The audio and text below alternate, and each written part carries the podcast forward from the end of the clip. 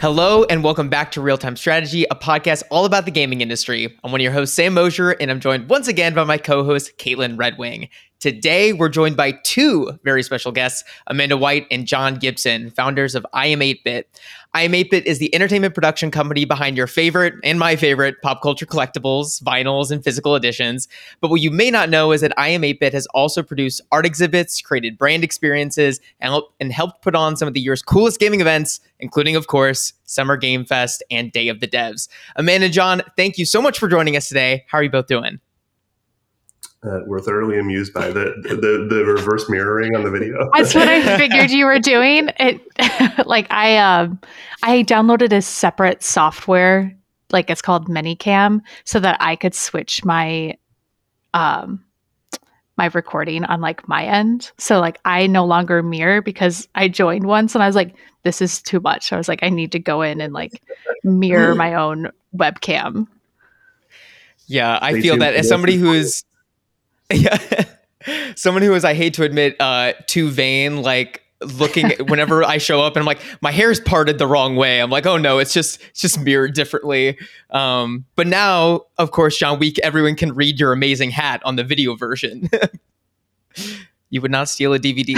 it won't make sense to the Nor, youngsters. At, yeah. Hopefully, yeah, everybody out there listening knows what a DVD discussed is. Discussed earlier, not everybody knows what a DVD is. Well, unfortunately, thanks to the work of I Am 8-Bit, everybody knows what a vinyl is these days. And I think if you would have gone back a couple decades and told people that's how it shook out, they would have been surprised. Um, but before we get into the past, present, and future of I Am 8-Bit, speaking of physical goods, we like to ask our guests to get started a get to know you question. What, Jon and Amanda, what is your favorite physical media item or items? Like anything with personal meaning can be a movie, vinyl, game, collectible Love to hear the answer. Can they be food? Yes. uh, hot mustard Doritos. It's a new flavor. It's really delicious. It's not sold. Not, I never would have guessed that's what you were gonna say. Hot mustard it's, Doritos. It's, obsessed with it in the household right now. We there's always multiple bags of hot mustard Doritos. Uh, I oh when you were in here one day, I actually went across the street to the grocery store and I bought a bunch of hot mustard Doritos and left them. I think I saw the remnants of that. Yeah. I just Googled it. It's at my grocery store down the block. So when we're done recording, I'm going to go get hot mustard Doritos because that sounds so good, especially like on a sandwich. Yeah, that's been an increasing trend at sandwich shops around here is the idea of adding the potato chip to the sandwich uh, mm. to give a bit of crunch. So why not skip the condiment and jump right to the condiment flavored chip? I just went to yeah. that Netflix Bites restaurant uh, over the weekend and they put potato chips on the pizza. So that's huh. that's a new thing too. Oh. And if you've seen The Bear, they put potato chips on an omelet, which I have yet to try, but I really want to make that because that just something you would not expect, but tastes really good. Uh, she she's the bear fan. Yeah, it, it did look delicious in the show, as does yeah. everything in that show. But yeah, it was particularly uh, tasty and and frankly easy to make at home. Right? Not not super complex yeah. gourmand type thing. It was like. Uh, you could pull that out of your cupboard and make it. Right. So, Jon, thank you for the food recommendation. Amanda, what is your favorite physical item? Of course, food welcome. Uh, favorite physical item. Uh, well, let's say this. My favorite film is My Dinner with Andre. And you, I don't know if y'all are old enough to have seen that. I, I have no idea how old you are. It's related to food, though. uh, partly because it has Wallace Shawn uh, of Princess Bride fame, and uh, uh, partly because it's just like a deeply philosophical film about um, the meaning of life and and sort of um, you know the purpose of living on the planet. And uh, I think that's something that um, kind of weaves its way into our business. Uh, kind of at every turn on the on these really sort of like meaningful levels. So, um, yeah, that's me. As discussed over I, dinner. Yeah. yeah. well, thank you for I the recommendation. about this. Yeah. Yeah. I had not heard of this movie before, but I am adding it to my my watch list. It's the 18th highest grossing movie of all time. If it's on the list. Check it, Google it. Kidding. I was like, right, there's no way. right, right between. Yep. yeah, Caitlin and I are big uh, proponents of Letterboxd on this uh, show, so this will be going on my watch list as well. Thank you for the recommendation, Amanda. Oh, this is definitely a Letterboxd community film. Like, yeah, for it's a cineast kind of thing. well, at the end of the show, this is a little, you know, hook to ke- keep everybody around to the end. We'll definitely ask if you want to share for your Letterboxd handles so everybody can follow you. Oh, I don't actually use. Do you do you know what it is? No, I, I no just idea. I actually just discovered what it was like two weeks ago. I I don't have one, uh, nor does Amanda. But uh, it's just a community where people like review their like films they like and share it with their friends, and so you can kind of like Sure, Nick might have one actually. he probably does. Yeah, Or has- it's like Nick, yeah. the the good the film version of Goodreads. If you've ever used that, with like tracking the books you read, and yeah, it's Sam and I basically every week we meet. We're like, so let's do some work, and then we're like, so what did you just watch? Like, and then we like stalk each other's Letterboxd to find new things to watch. We're just nerds. I- it's fun. Yeah. I contend as Twitter or, or the artist formerly known as Twitter, now X, um, you know, continues its trajectory that Letterboxd more and more becomes my favorite social media app, even if it is just looking at what Caitlin's watching. but regardless, thank you both for sharing your favorite physical items. Now to get into the physical items made by I am 8-Bit. Uh, the company, of course, wears many hats. So let's get started with how the company started. Uh, what is I am 8-Bit for listeners and, and viewers unfamiliar with the company? Uh, a lot of answers. it can be a, everyone kind of knows us for something different uh, and as one thing, but then they're like shocked to find out we do all this other stuff. Uh, the genesis of the company was 18 years ago. Uh, it was just me at the time, and it wasn't like a real company at all. Uh, and it was uh, the world's first pop culture art show, uh, where I was working in animation at the time uh, as a writer for like Disney and Nickelodeon and Cartoon Network. And before that, I was a, a journalist in, in video games when magazines and newspapers uh, paid actual money to people who wrote things, uh, and you could make a living doing that. Uh, not not so much anymore.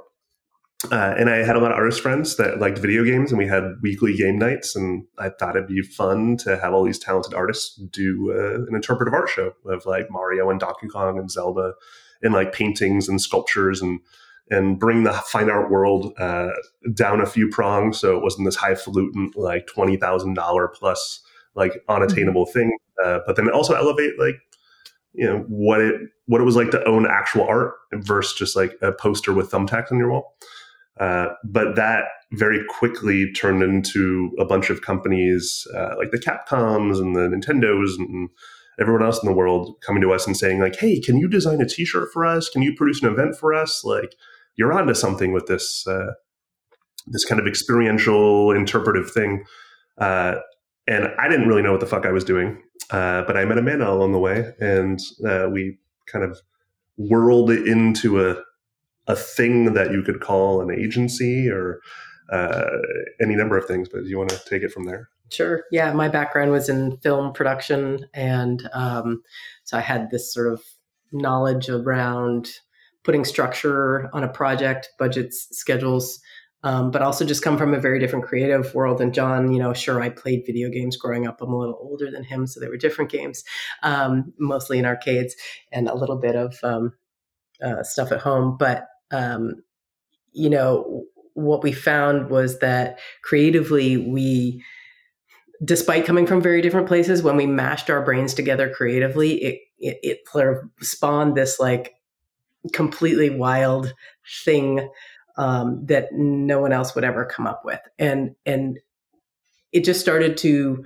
we started to create projects and products and items and activations and, you know, everything that we do in ways that other people weren't doing and and I think it, it got us a lot of attention and it, it it allowed us to grow the company in a really special and unique way Yeah, and that, that experience that we approach things creatively from is is about the human experience and your your relationship with with yeah, things, objects, artifacts, sure, but like also how you interact with the world and how you if it's an event, uh, you know, what are you doing at that event? Is, is, it just a party? Like, no, like we typically approach things from a, a, a, place of like, what are you taking away from the experience you just had?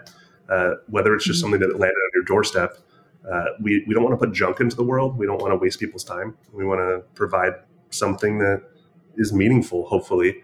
Uh, but it's not just coming at it from a, a fan service perspective. Uh, so we're not just catering to like super nerds uh, who like the particular thing, but we're also trying to make something of quality and premium ilk that uh, would be appealing to a, a, a wider swath of, of, folks who just appreciate good things and want to be exposed to new stuff too. Uh, so we're not trying to make stuff inaccessible because it's so nerdy.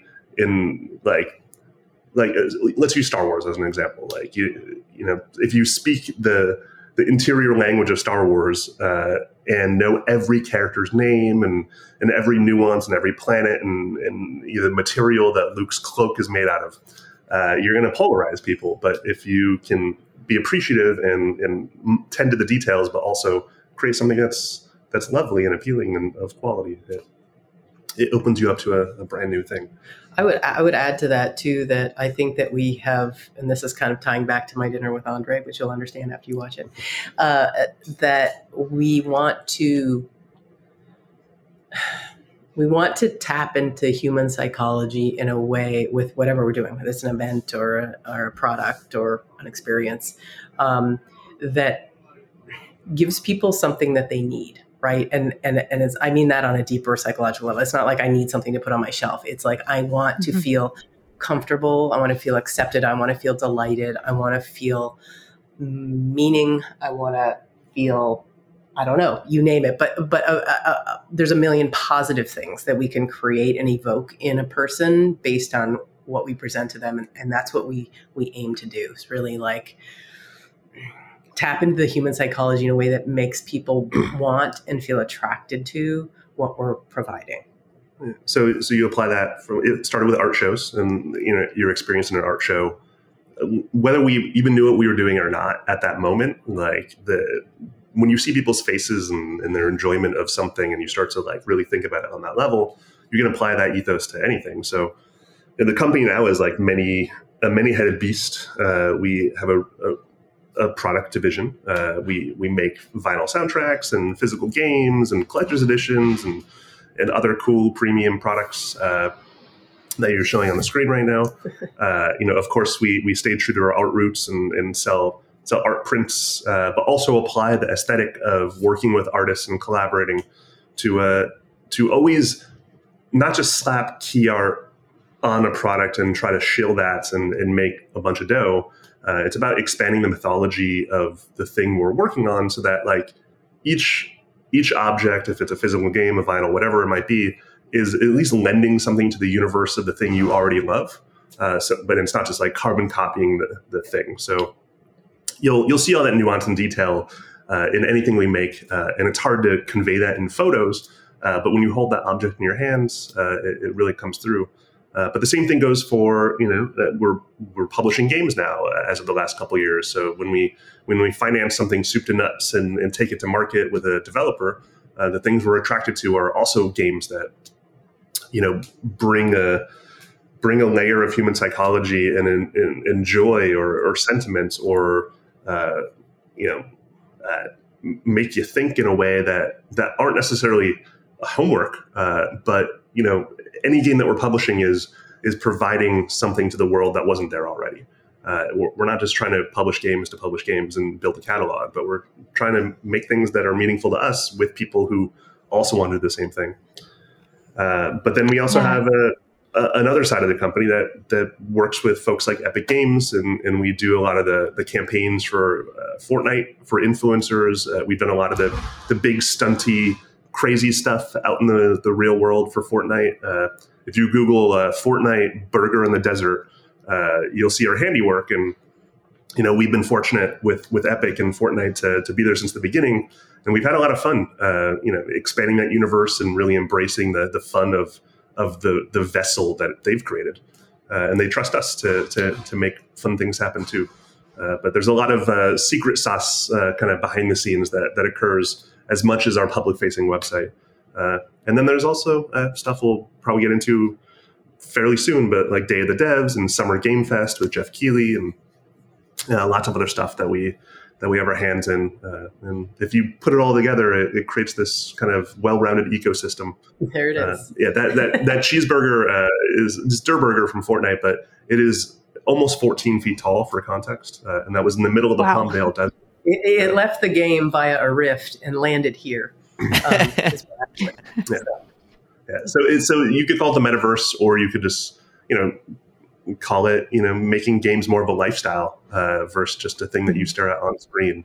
Uh, we're very big fans of like bridging new ideas and and you know inserting video games into the real world in, in ways that really haven't been done before. I like yeah, that. And also yeah. just like I was gonna say it really um it's like in everything that you kind of make you can tell like you're also thinking of like who are the fans of this product? Like what would they like? It's not just like creating it, putting out for the sake of creating and putting out there. Um like Yeah, trying well, to put and- it into and- words, but it's just like like you said, like you think about like the psychology of um the people who are buying these products, like what do they want to put on their shelf? What about that IP and that game or movie that they're like what do they love about it?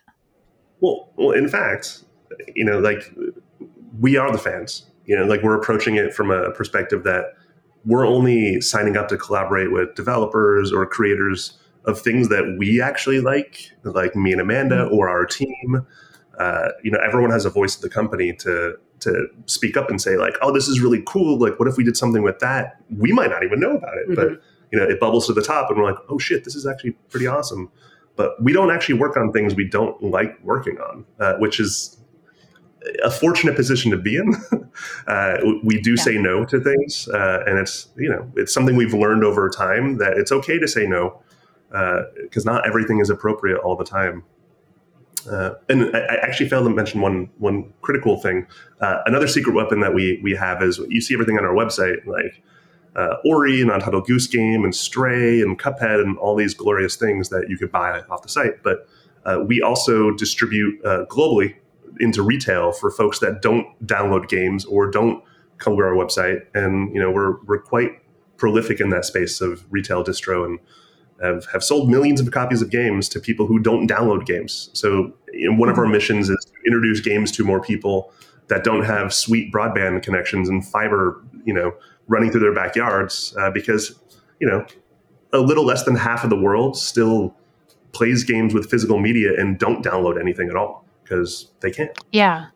And I was gonna I was gonna mention that it's also like the preservation of video games. The fact that you're selling actual physical games. It's we're seeing it more and more of like it's like ninety percent of the our lifetimes like video games are threatened to like just kind of leave existence because it's just like there's no way to play them and there's not many like physical editions for a lot of games and yeah it's also like some of the games that you guys choose are kind of more indie in nature not all of them but some and like they probably are a company that maybe would not have been able to like produce and distribute their own physical copies of the game so it's nice that there's people like you who can do so Yeah, I mean, you look at a game like Ridiculous Fishing uh, that Vlambeer made a bunch of years ago that like wasn't updated for iOS and you know Android for a couple years and wasn't playable by anybody, and then you know Co-op uh, worked with the original creators and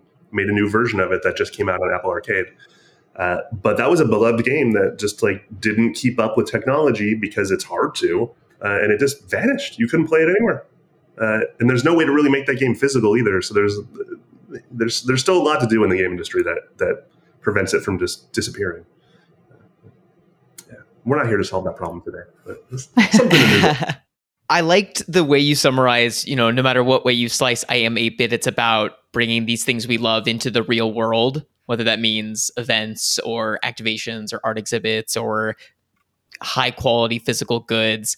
How, what is the, and I'm sure it, of course depends on whatever your client is, but what is the kind of creative philosophy behind AM, I am 8 bit when you go walk in with a client and they're talking to you about a vinyl or a collector's edition how do you get to the heart of like you said it's not about the texture of luke's cloak it's about how luke's cloak makes you feel how do you get to that feeling I mean, we absorb as much information as we can from a developer partner. Um, you know, we tell them, send us everything you have. We steep ourselves in what is. We read everything we can. and then we start to just bad ideas around. And it, it, it's interesting internally. I think Jon and I, and certainly other folks on our team, there's just a sense of, yeah, that's it. And I, I don't know how to encapsulate it any more clearly than that, but it's it's there's a lot of instinct involved in what feels right um, and what's unexpected, frankly, you know, because we also try to surprise and delight people with what we do, right? Um, so, yeah, I don't know. So it's the eureka moment of just like, and I mean, sometimes that goes on for weeks and weeks and weeks where it's like, you're, we're just stumped. And then like someone's in the shower one day and, and comes to the office and says something and they're like, holy shit, that's the, wow. Okay. That's, that's what we're doing. And then it all makes sense, but it doesn't make sense for weeks. Uh, you know, there's been moments where we, we're just like, should we just, we don't have anything. We should just like, we should just give up because if we're not going to nail it, we're not going to put something out there that we don't believe in. Uh, mm-hmm. and there, those have been rare situations because, you know, creativity is, is hard, you know, creating stuff is hard, but then, then we usually figure it out. But, the, I was going to say, in contrast to that, sometimes we'll have it'll just be like five minutes, and we'll have we'll have the best idea, and you know, so you can't really you can't anticipate how it's going to unfold, but really, you know, the key is absorbing as much of that information, visual, narrative, etc., experiential information that we can, and seeing how that teases out once we start to bat it around. You know? And also being silly about it, and like yeah. not being afraid of ideas and saying no right away. Uh, you know, some stuff isn't reasonable, some stuff is difficult to make, uh, but you don't just instantly say no. You just put it all on the table, and then like there might be a nugget of that thing that actually is impossible to do that that does inspire something else, and you just kind of build the tower up into you get to the top. I, I hate to ask the because I know this is gonna be hard. The the creative parents like what what their favorite children are, but like you talked about the eureka moments. What eureka moments from, and I'm sure it's so hard to pick from the last 18 years stand out of like the great brilliant light bulb moments of working on creative projects? Uh, is a good example. Yeah. Uh, With Inside, we kind of all knew what that would be right away. Sure. Yeah. Uh, Go ahead. Uh, we we famously, uh, and it st- this was years ago, but it sticks with us. We created a uh, in concert with our friends at Playdead an Inside Collector's Edition, and we had an ongoing relationship with them and had been working on stuff. And they uh, they came to us and said, "Hey, we want to do a physical edition, uh, and we want to do like a statue-like thing, but we don't want it to be a statue because that's stupid. We want it to be something that's like a little malleable and like fleshy, like so it jiggles a little bit, like it ha- it's it's a little more gelatinous." And like we just looked at each other, or like, oh, we got to make, we got to work with a sex toy manufacturer like we gotta. It, it's not a statue. let's make like a. Let's make something out of silicone grade or medical grade silicone, because that's how we get the jiggliness. So we started taking meetings with all these sex toy manufacturers. I mean, who basically make dildos. Uh, and, and, and other things. Yeah. and, uh, and, and we happened to, I mean, we, we were in a lot of weird factories, uh, but we ended up uh, finding a great, a great partner and collaborator in, in the Real Doll folks. Uh, and we we realized it was going to be a really long process, and so we thought it'd be fun just to to mess around with people and, and announce the collaboration because we were pretty certain that every single person that knows inside knows exactly what we're doing if we say we're working with real doll uh, and mm-hmm. you know people figured it out but that was a we, we learned a lot on that one but it was a really obvious choice right away of like that's what we're doing that makes sense and and everyone agreed right away like we were all just like Playdead was, we were like, yeah, boom, that's the notion. Yeah, I, I see me- that. I can like, I know like what that feels like. Like I see that. Yeah, yeah. You said gelatinous I mean, it, jiggles, sculpture, right? the little legs and arms and stuff. Yeah, it's awesome. Yeah, especially especially when like a heavy truck drives by. It, yeah. like wiggles a little. yeah. Know, yeah, if you saw me almost break while you were describing that, I I knew about the collector's edition. I remember when it got sent to IGN, and I remember watching their unboxing. Geez, like I mean, what seven, eight, six, seven years ago at this point. and I remember them discussing the announcement of it and not knowing exactly what it is. But of course, like like you said, those who played the game, I had no idea that was I am 8-bit, and that is one of the you know that's the whole mission of the company but one of the few collector's editions that has stuck with me through so many years because it is so true to the grossness but ultimately uh you know artistic vision of that game. It's also a good example of something that like we only made a, a handful of those. Like it's only it's in the hundreds not tens of thousands uh purposefully and it was very expensive but like we we basically all decided playdead and us like we'll just go in it to break even uh, it's expensive because human hands made everything and hand painted and like manufactured. Like there was no machine that created any of that stuff. Uh, but we were just like so proud of it. We're like, well, let's you know, people think it's expensive, but it's like only as expensive as it needs to be to actually pay for the thing that was. Well, and in it's front of a, it's a great example as, of product as marketing, which is another thing we think about Mhm. all the time, right? You make something very cool, probably sells more product than putting that money into paid ads. You know, it's it's it's definitely like uh, an organic approach to bringing eyeballs to to the to the brand and the in in, in this specialness, Yeah. right? H- How many collector's editions come out that don't get unboxings and don't get headlines because they're so outrageous? Mhm.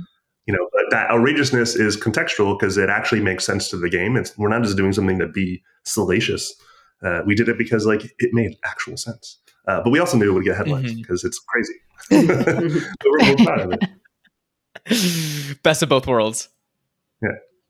uh, uh, I didn't mean to step on. Uh, did you have any other eureka moments or light bulbs that you wanted to share? Just looking back uh, the history. I mean, there's so many.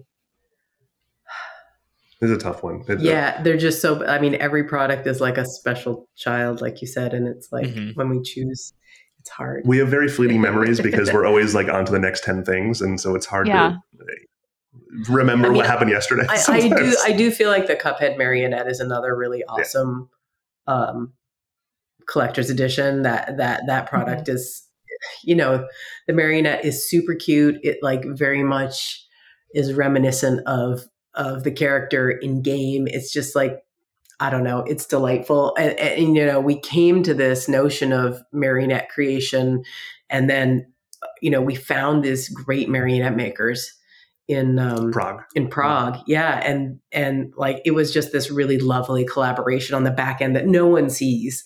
Um, working with these people who are experts at marionette making, and they they hand whittle everything. Like we had photographs of like hundreds of arms and hundreds of heads, and like all these things. That, but some, you know, they're, they were they're sewing all the Yeah. pants by hand like Yeah. there's there's there's no like mold for his shorts yeah. This was not made in a factory. Hmm. Yeah, you know, you can It- see the brushworks on his eyeballs Yeah. It's like some Yeah. people in a workshop whittling each piece, you know, and painting it, and it yeah, just it's just really cool. And you know, and made by adult human beings who are artisans, not like tiny children that are being abused. Uh, you know, we're, we're very conscious of of that too. There's like there's a right way and a wrong way of ethical doing things. ethical production, Yeah. sure, yeah. Mm. Yeah. Supporting artists, not supporting slave labor. That's important. I was already like looking at this before we had this podcast, and I was like, I want this marionette doll. Now I'm like, okay, I'm pretty sure where I'm gonna order the marionette doll. Awesome. He's just so cute. So, of course, we've talked about the physical, many of the physical items that IM8-bit has made. Kind of tra- to transition into Day of the Devs is a, a bridge, you know. Here, uh, Ryan played earlier, like the Alita Battle Angel experience, and IM8-bit helped put together. Um, you know, of course, Jon, you mentioned how this all started through an art exhibit. Um, tell us about the events that IM8-bit has helped put on through its history. God, to remember. We should talk those about the first one. Um, well, uh, the very first event we did uh, was called Street Fighter Club. It was, uh, you know, we had a budget of fifteen thousand dollars to throw a, an event for the launch of Street Fighter Four.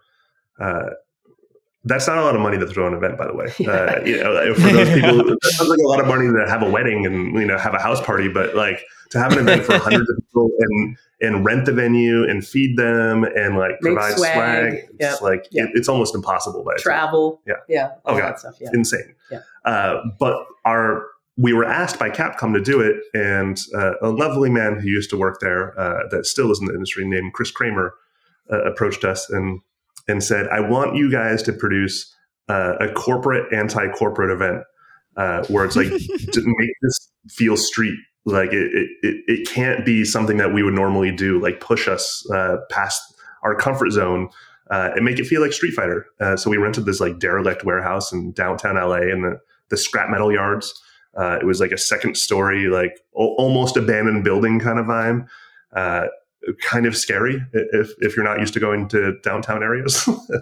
and uh, we we built like a, a cage at a chain link fence and brought in some Street Fighter 4 arcade machines and made some pretty. This is actually a, a, later Street Fighter Club. There's there's not a lot of video from the first one. Uh, this is a, a, slightly fancier one. That was like yeah, many years later. Yeah, that's when we had more money yeah. and we could. But that that's that's also like after community events were a thing. Like Street Fighter Club was one of the very first community events, like for a particular game for a community. Uh, in fact, like at this time, like it wasn't even called community like there wasn't a, a, job description. There were no community managers. Like there was no such thing at companies. Uh, it was like 2008. Yeah, right? yeah, yeah. And I mean, it, it was fun. There was you had to have a password to get in. It was basically an underground fight club, right?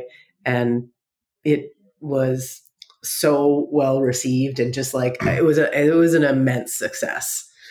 Um, it also flew in the face of uh, you know the trend up until that point was having celebrity parties, like inviting, like paying a bunch of celebrities to show up at a thing on a red carpet and take photos of them playing your game. They got paid 10, 20 grand, whatever, you know, I don't know what the going rate was. Uh, no one was doing events for fans. And our argument was that press will come if fans are having fun. Uh, and that became a trend with the industry, period. I mean, it, it kind of like launched a, a, lot of companies that do this for a living now, and, sure. and we we didn't really know necessarily what we were creating, but we knew we were creating something special that we could replicate for other brands, and we we continue doing that. And I, I think the the kind of crescendo moment would be the Alita Battle Angel thing you showed earlier, where that was like fifteen thousand dollars on a budget of Street Fighter Club, and fast forward, you know, almost fifteen years later, about fifteen years later, maybe. Mm-hmm uh, and we have millions of dollars to create a really authentic environment across multiple cities. And, you know, over 30,000 people came through our Alita Battle Angel event over three months. Uh, and it was one of the coolest things we've ever done. New but, York, Austin, Los Angeles. Yeah. Yeah. And it kind of, it was the, it was the combination of a bunch of different skill sets and all the people we met along the way and technology and production design and experiential and uh, meta games and all sorts of stuff all coming together. It was it was a pretty neat thing. Well, one thing that I think is is sort of missing right now in the conversation that attaches like connects all these things is that when we started doing events, we would create exclusive swag for those events, right? And people would go home with a t-shirt that they only could have gotten there and or uh, you know in the in the case of um, uh, Street Fighter, well, Jim Rugg stuff in Street yeah, Fighter Club. Yeah, exactly. Right, custom posters, um, custom vinyl, right? Um, and we started to notice that in the aftermarket, these items would be selling for insane multiples of what they were really worth, you know, what they really cost. Um, and and we were like, wait a minute, my, people really love this stuff that we're creating like maybe we should turn this into its own business right? And that was really sort of the the the the, the gestation of the retail piece of our business. Um, it was just that was a eureka moment sort of realizing that we had the ability to create things that people loved and coveted so much that that could be its own thing. Right? this is like 2010 2011 when we started doing a lot of this stuff. And at, at that point like collectibles were you know statues. You know, you see Japan pumping out a lot of Final Fantasy stuff, and they're beautiful. Uh, but the rest of the merchandise community, it was like you get a T-shirt or a plush toy, and it, there was nothing really like super not on the nose. Uh, it was mostly just like the same thing over and over and over and over and over again. And what we started realizing was like when you make something in the mythology and universe, and you don't like heavily brand it to such a degree that it it feels like a consumer product uh, that was our mo was like make things that feel like they're in world and remove as many logos as possible uh, don't taint it and that's what people were flipping for egregious amounts of money like hundreds if not thousands of dollars and Right. Yeah, also, like uh, an ex- another example is the Tron Evolution vinyl. We did that for that was a mailer, yeah, yeah for Disney. a mailer for Disney, and I think that goes. I mean, I haven't looked recently, but on Discogs, it, it, there were times when it was going for fifteen hundred dollars for one times LP, Yeah. right? And it's a beautiful piece for sure, and definitely you know rare. Not very many created, so I see why the value's there, but that's kind of cool. Amanda found a sealed. We moved offices a couple years ago. Amanda found a sealed copy near her desk. Uh, And I stole it for my house, Yeah. so it lives on my shelf. she, she's saving it to put her kids through college. I think. I mean, oh, as someone who owns every other Daft Punk uh, vinyl, uh, Yeah. I, I know the value of the Tron Legacy one very well, and um, it was cool doing the research for this podcast and realizing that it was an iam8bit product. Oh, oh, so this this wasn't the Daft Punk album. This was uh, the Sascha soundtrack that went with the game when uh, actually oh yes, Tron Ev- Evolution.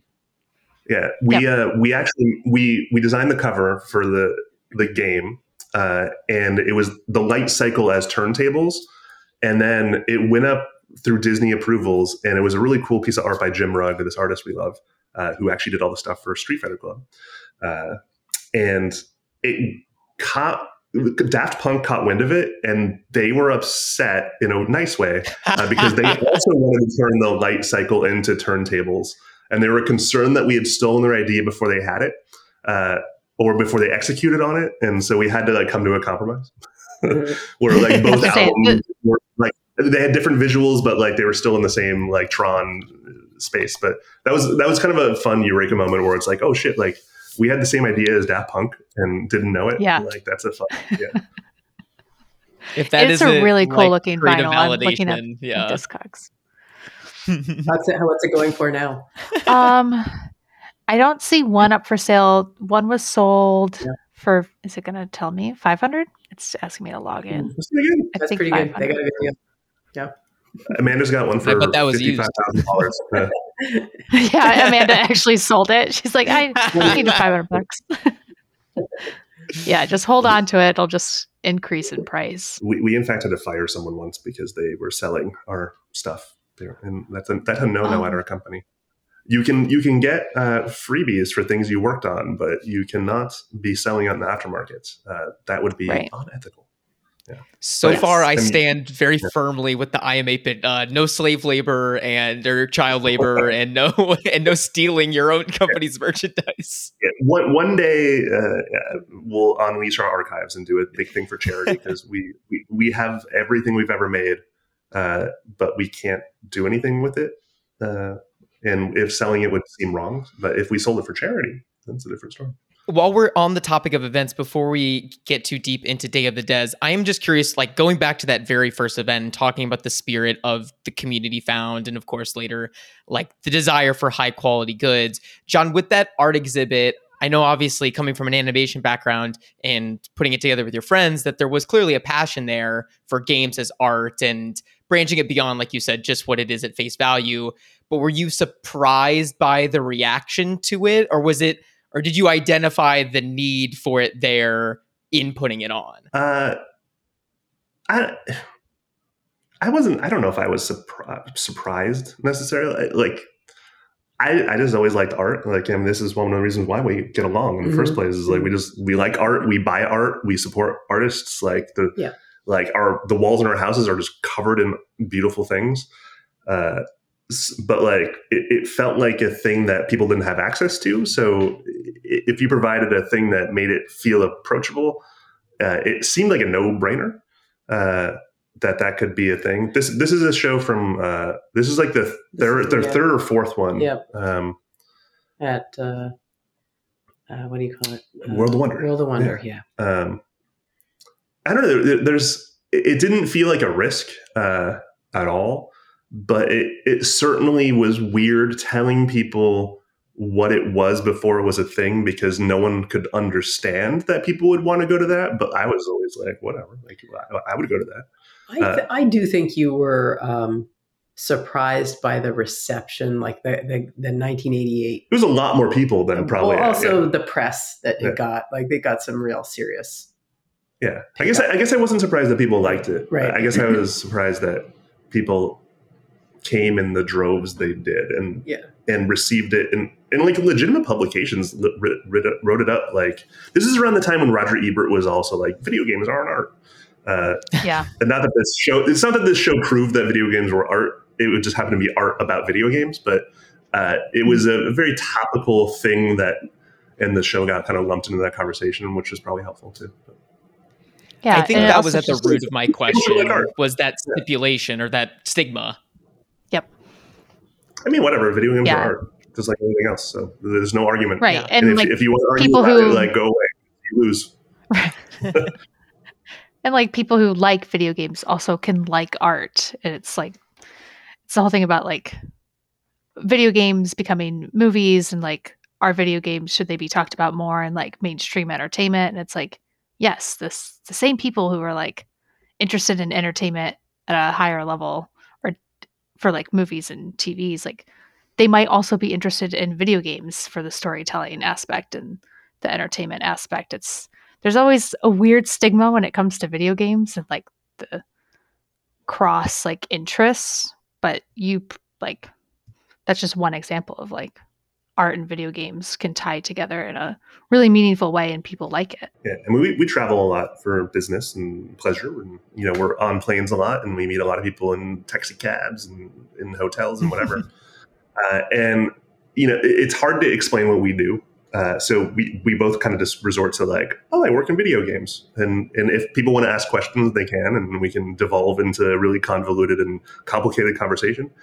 Uh, but most people, when you say that, they're like, oh, I don't play games. I'm not a gamer. And the thing we always say back to them is like, okay, so you've never seen a movie? You don't listen to any music at all? Like, everyone's played a video game before. Like, you don't Yeah. need to be like, all I do is play games 12 hours a day. Uh, everyone likes a video game or has enjoyed playing a game in some respect. And it doesn't have to be the most on the nose video game or most hardcore. Uh, Monument Valley. Yeah. Or in fact, Wordle. Yeah. Wordle's Sure. a video game. Totally. Yes. Yep. You know, like, do you do the New York Times crossword puzzle? Like, you know what? You're kind of a gamer. Yeah. Uh, so it- it's just it's a bit silly to you know polarize and stigma the idea of playing games because it's the same thing as watching movies or TV or you know listening to music or reading books or comics or whatever. It's, it doesn't have to be Yeah. nerdy. Uh, and also saying something is nerdy isn't bad. right You can you can be nerdy about flowers. You know, you can be, you can be nerdy It- about health Anything, food. Yeah, Really. Yeah. You can be nerdy about eating kale. Doritos. yeah hot mustard doritos so, speaking of elevating video games as art, tell us about uh, Day of the Devs. How did it start? What is it for people unfamiliar? So, uh, Day of the Devs began in 2012, 11. 2011. 11, no, 11 years. 12, Oh, 12 oh, years? Sorry, I, I didn't know what you were. No, is it 12? Queuing me there. I think it was 2012, so that'd be 11 years. Yeah, yeah, yeah. Yeah. Um, and uh, it started in partnership with Double Fine, and um, they had notions of doing some sort of indie gaming gathering, and we again banged our heads together and came up with this idea of what became Day of the Devs. Um, Day of the Devs now is an an well biannual, every twice a year gathering of well, actually, it's more than that. It's more It's than that, three yeah. times. Yeah, It's, it's just a thing. it's it, I'll just say what it is. We're talking about the game, but basically, we bring together indie devs at no cost to them with indie game fans in an environment where they can interface in a in a in a direct fashion. So you can come play a game that is in its very early stages of development. You can play a game right before it's going to be released to to the public.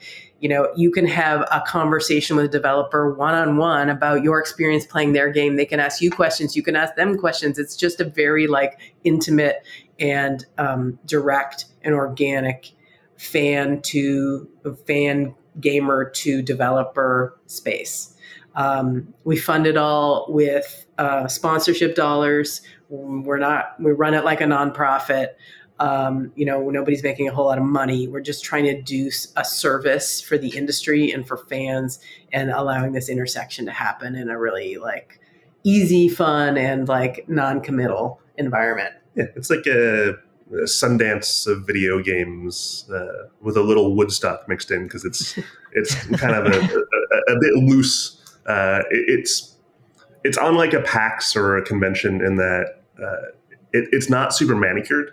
Uh, it it allows for what Amanda's talking about those those kinds of conversations that aren't so guarded by like publicists and uh, you know gatekeepers, and it's it's more about like developers, frankly, just gathering feedback to make their game better too, because the the demos aren't traditional demos; they're just the build of the game, uh, and it's probably pretty broken, uh, but they're still cool games. They might be like a year away from release. They might be five years away from release, but uh, you know the goal is to expose those games and get them some attention, but also like help the devs figure out what to fix because it's really hard to play test your game and watch human beings play the thing you made. Uh, that doesn't really happen very often. It's expensive to go to PAX and other shows and rent space, so that's why we don't charge anyone and we do it all through sponsor dollars.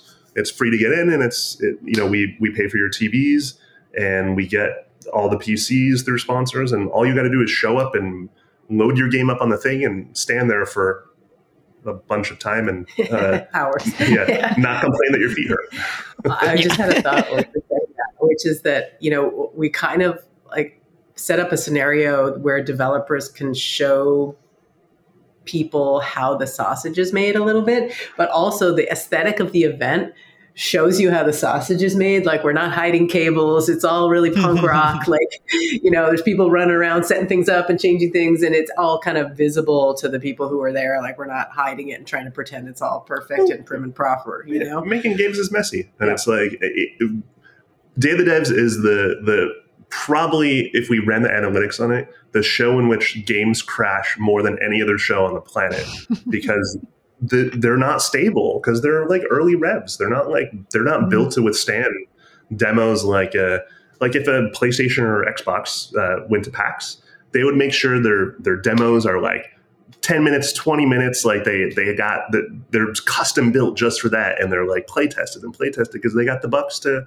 to manicure it in that way and you know what like not everyone has big corporate dollars to make things nice and pretty uh, and those those things are great. Those situations are awesome. But this is this is the anti version of that, where you know giving devs an opportunity, uh, big and small. It doesn't matter if you know you're a team of twenty or a team of one. Uh, we'd be remiss yeah. if we didn't mention that we do now also have a digital showcase for Day of the Devs um, twice a year um, one in conjunction with Summer Game Fest on the heels of what Keighley does, and then one um, in the in the winter. Um, and you know, we we sort of we we go through a, a winnowing and selection process, and then we end up showing like 12 games or something on the on the showcase um, things that everybody's really excited about yeah we, we found a great partner in, in Geoff Keighley in that you know he's he's really good at identifying and, and building momentum for for big AAA stuff, like stuff that has like a lot of crash and thunder, uh, and, and really bringing those things to the forefront. Uh, and we've we built this nice like contrast piece that complements uh, with indie stuff uh, because like we don't really play in that big AAA space, uh, and Geoff doesn't really play in the indie space. And of course, there's always crossover, but but we've we've uh, we've really trusted each other to to bring this well-rounded flavor to things like Summer Game Fest, where you know the the gaming community is about like all the different kinds of games, not just the things that can afford to you know pay their way uh, as well. Mm-hmm. Like the, the notion of like having a presence and having a marketing campaign and, and, and being in that boat is like a privilege uh, that very rare games get unless they're backed by by big publishers. Uh, but those big publisher games also are artful and lovely and amazing. Uh, but you know, the indie games tend to get left behind. So, you know, kudos to, to Geoff for for seeing the light and supporting Day of the Devs and, and giving us an audience for for that sort of stuff because uh, we wouldn't be able to help these devs otherwise. You know, yeah. After one after one airing within 24 hours of Day of the Devs, like devs report back to us that they get like it, it's like zero to a 100. Like they it's like 10 to 20,000 wish lists is like, you know, what gets reported back to us, if not more. Uh, it can really make or break a game. Uh, you know, things get discovered and get deals off the back of Day of the Devs, and that's that's that's why we do it.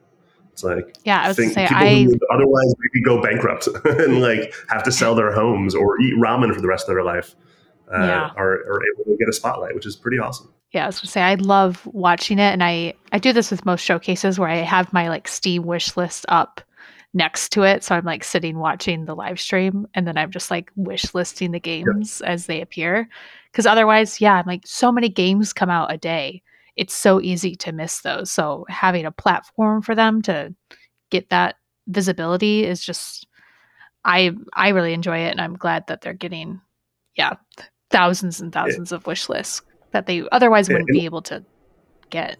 Yeah, and we we're also like super fair about all of it. Like we have a we have a curation team that's made up of representatives from all the first parties, including ourselves, uh, as well as Double Fine. Uh, so you know we recuse ourselves if there's a conflict of interest to make sure that everything gets a fair shot.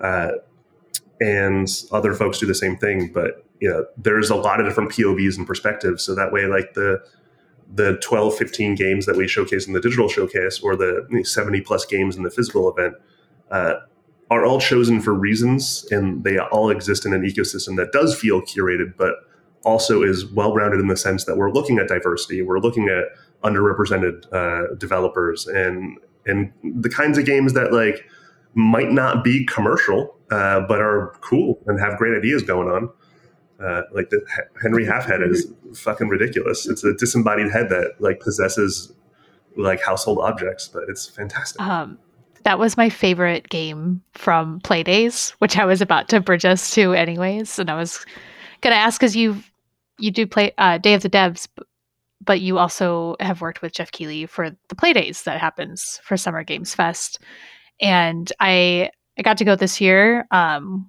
was working with one of our clients on the show floor, but I wanted to point out that like I did notice that Day of the Dev had their own booth as well. So it was as well as some a lot of other indie booths. It was really nice seeing this kind of like AAA right next to indie and just like all together in the same space. And it didn't seem like anybody was like because all the booths were the same. No booth was like taking over the space. Um, but yeah, I would love to like hear more about how Playdays has come to be, what your guys' work with Geoff there, and Hot topic. You can start. it uh you know i mean to to speak to the the one thing you say about uh, everything kind of having an even even playing field in a way uh, and day the devs being present amongst these AAAs uh, because we produce uh, super nuts with Geoff day or uh, summer game fest uh, we're able to bring day of the devs there and have all the other big publishers subsidize its presence. So like none of those indie games are paying to be there, uh, but they're showcased amongst their peers of giant AAA games uh, because they deserve to be there, but they couldn't afford to be there otherwise. Uh, but by design, like us and Geoff made sure that it, it felt well rounded, and we designed the finances of the show uh, to be able to support and and give back in that way, uh, which which is something special because in a normal convention setting, you're just trying to sell square footage and you just try to make as much money as possible. Uh, whereas, like, we're trying to create the best show possible. And we know media coverage and in influencers walking around want to discover stuff. They don't just want to be like bombarded by the same shit like that they're expecting. Like maybe you're going for uh, the new Mortal Kombat because you're a big fan and that's a huge game. But like along the way, if you make a few discoveries that catch you off guard, like that's a way better experience than just kind of going to a thing knowing what you're going to get. Uh, so it needs to be well rounded in that way. But you know, I don't know if you want to talk about the genesis of how it all came to be. I don't know how much I want to talk about the Genesis. Uh. Where do we start? Um, we will. I mean, we we've we've been at a lot of conventions. We've we've made a lot of booths for people. Uh, we've built out a lot of experiences. we've suffered. We've suffered the, the wrath of being at a convention for a long period of time, or from walking twenty five thousand steps a day for three days in a row and just being completely exhausted. We've also been on the build side of things and just been like, wow, oh, I have to pay that much for carpet and that much for carpet padding and that much to run a cable and that much for someone to hammer a nail into a wall for me. You know, so there's a lot of like pain points around the current structure of conventions. And we were trying to change all that, you know?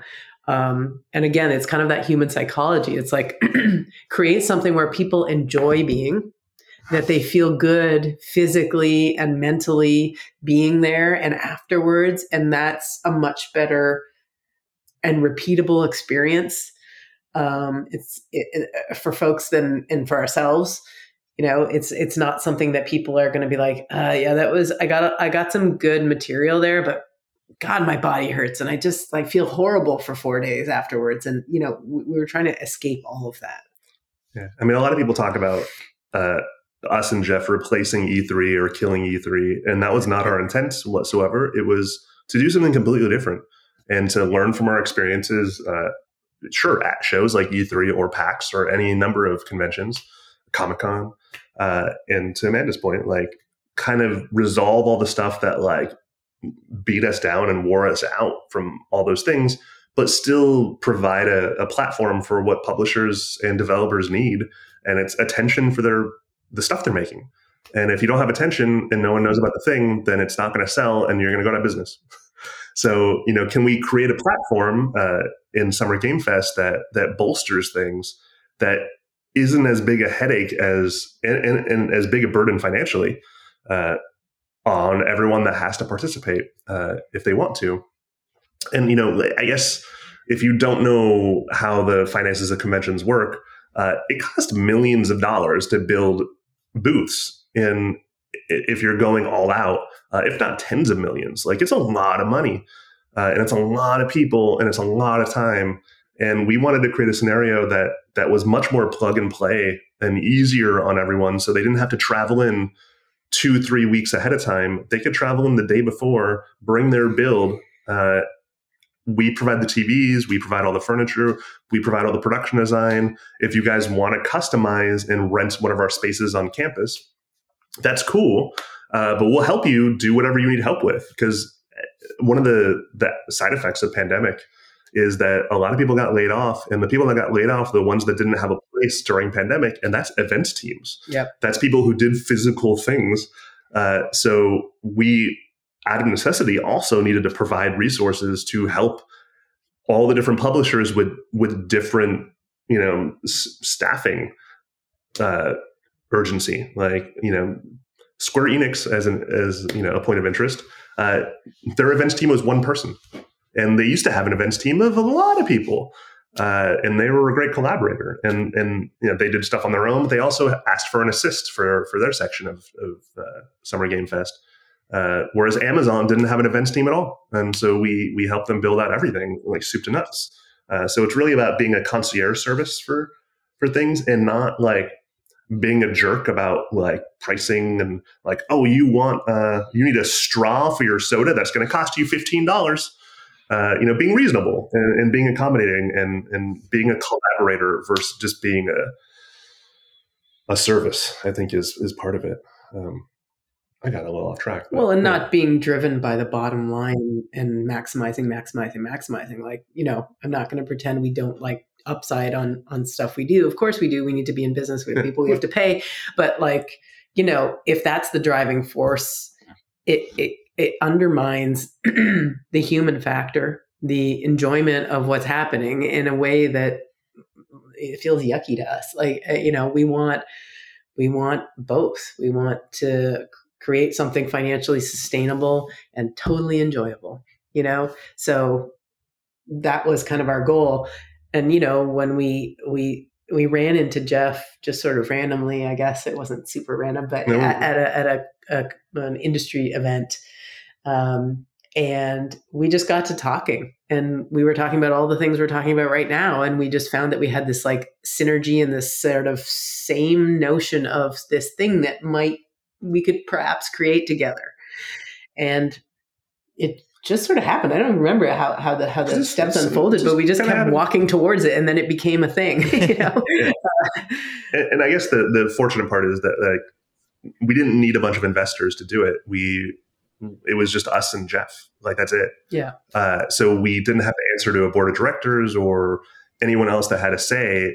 But we did a survey of the industry, and we like we talked to a lot of people to see what they needed and what they wanted, uh, and if they'd be welcoming of something like this. And, and the reception was great. Uh, and ever since Summer Game Fest started as digital four years ago, the plan was always to do a physical event, but pandemic, you know, it stopped things from happening. So the roadmap has been very long. Uh, and we've been building up and you know have a plan for evolution but but the plan was never to you know be an event that was at a giant convention center Yeah. like, we we have no interest in that Yeah. at all That, it undermines everything that we're trying to maintain. Yeah. but the the plan is to be like a south by southwest but like a mini version where it feels more like a block party than it does an exhausting like slog Where you Uh, can't get to the bathroom without waiting 20 minutes and you can't get food unless you wait in that line and, and hey know. hey the bathroom actually smells nice and the food's actually good and and it's free. yeah Uh, as someone who has attended many events where uh, those are not the case, thank you for your work in making those boxes be checked. what you don't enjoy $30 hot dogs that you wait in the line for 40 minutes to get not when they look steamed. Not when they look steamed. Ew. well, yeah. Hey, I'm just saying what I found. Uh, Jon and Amanda, this has been a really informative and fun like overview of iam8bit's history and growth and how you've gotten to where you are today. Is there looking forward um, anything you want to promote or have people have their eyes on or just general things about the future you're excited about? Hmm. Or is I mean, it all under we're really- wraps? No, we're really excited about our our games publishing wing. iam8bit Presents. You know, we have we have several titles coming in the next uh, three years, I guess we would say. Um, and you know, I think that's something we're really kind of like leaning into right now.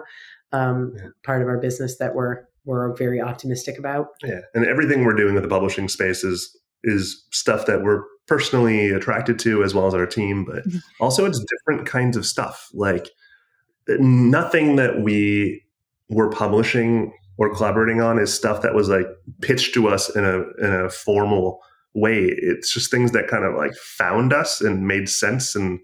We liked the people involved, and it was more about the people than the thing. As much as the thing was cool, it was about you know getting along and trusting those people and them trusting us. And uh, it's been a very interesting way to build a business, but it's how we prefer it. Uh, and uh, Summer Game Fest is, I mean, it's, Oh, yeah. it's just the beginnings too Totally. of, of what it can be. Day of the Devs will go through some really lovely evolutions in the next couple of years to, to kind of bring it to more people, which we're pretty excited about. Uh, I mean, we're excited about it all. I was just going to say Yeah. music. Like, I mean, I, I, I feel like there's not a bit a part of what we do that we're not excited about because if we were not excited, we would stop doing it. You know? yeah, you, you'll see us making some big Yeah. moves in the music space in the next couple of years too. Uh, uh, that will probably be pretty unexpected, but it's it's stuff we've been building towards. We're always building towards things, but things take a long time. So, you know, we back pocket a lot, and you know, when the opportunities arise, we're ready.